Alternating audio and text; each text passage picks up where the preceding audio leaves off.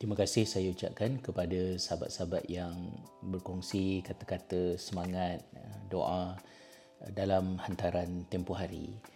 ADHD bukanlah penyakit, maka dia tidak diiringi dengan kesembuhan bila mana kita menerima rawatan terhadapnya.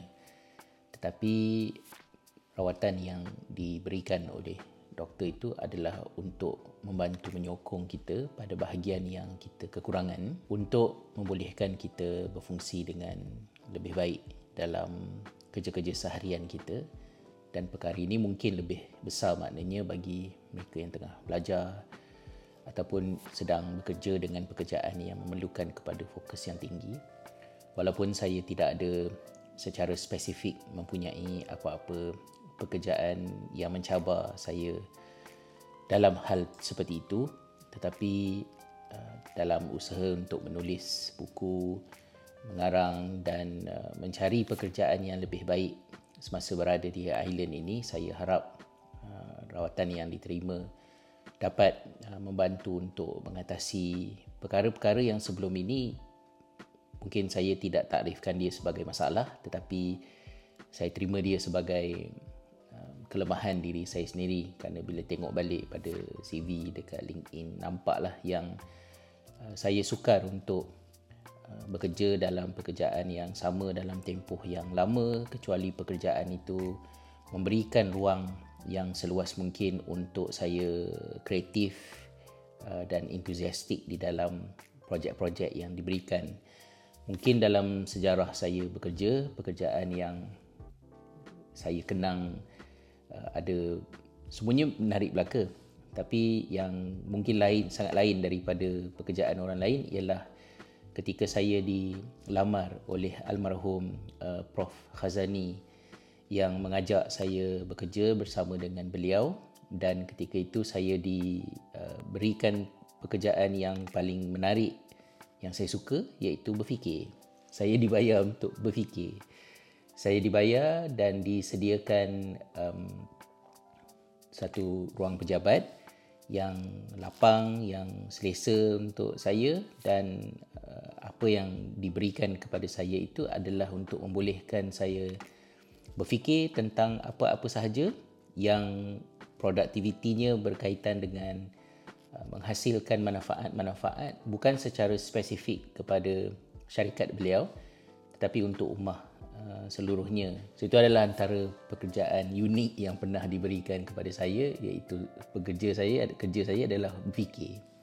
Um, kemudian um, salah satu lagi daripada pekerjaan yang uh, kiranya heaven lah untuk saya ialah uh, tugas saya yang masih lagi berlanjutan sehingga ke hari ini iaitu di dalam Yayasan Pendidikan Khalifah kerana aset terbesar yang diberikan oleh directors, board of directors dan board of trustees kepada saya ialah kepercayaan yang mereka berikan untuk saya buat uh, kerja saya dan kerja itu kalau difikirkan balik memang sangat luar biasa lah kerana saya diberikan kepercayaan untuk mengubah konsep sekolah kepada sesuatu yang lebih baik.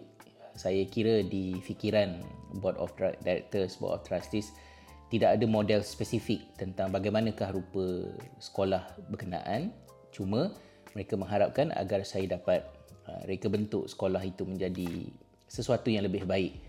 Dan kepercayaan itu membolehkan saya menggunakan semaksimum mungkin pengetahuan dan juga minat serta semangat saya pada masa tersebut untuk uh, mengubah cara sekolah beroperasi dan ia tidak mungkin berjaya tanpa kepercayaan tersebut kerana banyak keputusan besar yang dibuat ketika itu.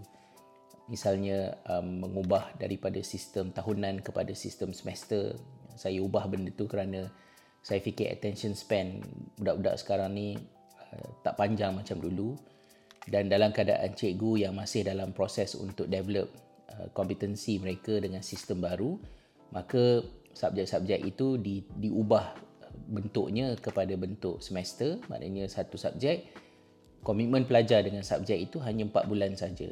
Kemudian cuti dan kemudian sambung lagi. Akhirnya habis juga. Tapi maknanya uh, mindset pelajar tu kalaulah kata dia dia dapat uh, subjek yang mungkin dia tak berapa minat ataupun mungkin cikgu yang cara mengajar tak berapa kena dengan dia dia boleh lebih bersabar kerana dia tahu dia hanya akan perlu berikan fokus untuk subjek berkenaan hanya beberapa bulan akan datang. Ini adalah didorong daripada uh, bacaan saya, penyelidikan, pertanyaan yang dilakukan yang menunjukkan bagaimana motivasi pelajar berada di tahap yang tidak baik pada bulan uh, Ogos, uh, September setelah mereka exhausted dan mungkin kecewa dengan subjek tersebut dan ada banyak lagi bulan kat depan nanti. Jadi kita tak nak, kita nak sepanjang tahun itu setiap masa itu adalah waktu yang menyeronokkan untuk belajar. Ha, jadi kita ubah daripada sistem tahunan kepada sistem semester. Kemudian yang keduanya, uh, para pelajar juga diberikan pilihan untuk memilih subjek. Tidaklah sebanyak pilihan seperti pelajar di universiti dan akhirnya pelajar akan ambil boleh dikatakan subjek yang sama juga akhirnya. Tetapi kita uh, reka bentuk uh, jadual pada masa tersebut agar pada setiap slot ada dua tiga pilihan dan pelajar boleh memilih yang manakah yang dia nak belajar? Uh, semata-mata kerana saya ingin meningkatkan um, komitmen pelajar terhadap subjek-subjek berkenaan kerana di fikiran mereka subjek itu adalah merupakan sesuatu yang mereka pilih dan bukannya assign kepada mereka. Ini bukan satu perkara yang mudah sangat susah untuk buat uh, jadual yang boleh accommodate benda-benda ini tadi dan mungkin sekarang ni pun sekolah dah tak buat dah benda tu. Tapi untuk beberapa tahun yang pertama itu adalah di antara hasil kerja yang exciting lah untuk saya.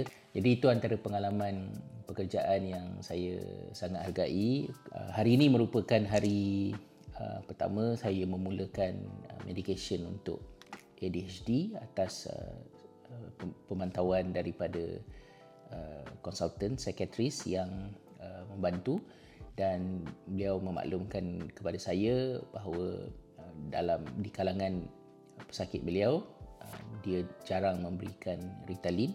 Cara dia release chemical dia tu uh, lebih cepat tetapi kena ambil banyak kali. Maka dalam satu hari itu kena ambil beberapa kali. Dan ini membebankan sebenarnya untuk mereka yang ada masalah ADHD ni untuk committed makan ubat tu kan. Jadi dia telah Uh, berikan kepada saya Concerta XL dan Concerta XL ini pada minggu yang pertama uh, saya ambil pada dos yang uh, paling minimum untuk memberi peluang kepada badan menyesuaikan diri selama lebih kurang satu minggu. Dan selepas minggu nanti barulah dos itu akan digandakan kepada 36 mg so kita start dengan 18 dulu. Satu botol ni sebulan. Um, makan belanja lebih kurang dalam hampir 50 euro kan? Jadi uh, macam kita assign something lah kita subscribe something ke yang 50 euro sebulan sepanjang hayat ke ataupun macam mana wallahu alam. Bismillahirrahmanirrahim. Jadi ada dua lah. Satu konserta dan satu lagi omega 3 akan tetapi bagi mereka yang uh, mengalami ADHD jika mengambil omega 3 disarankan untuk mengambil omega 3 yang mempunyai EPA yang tinggi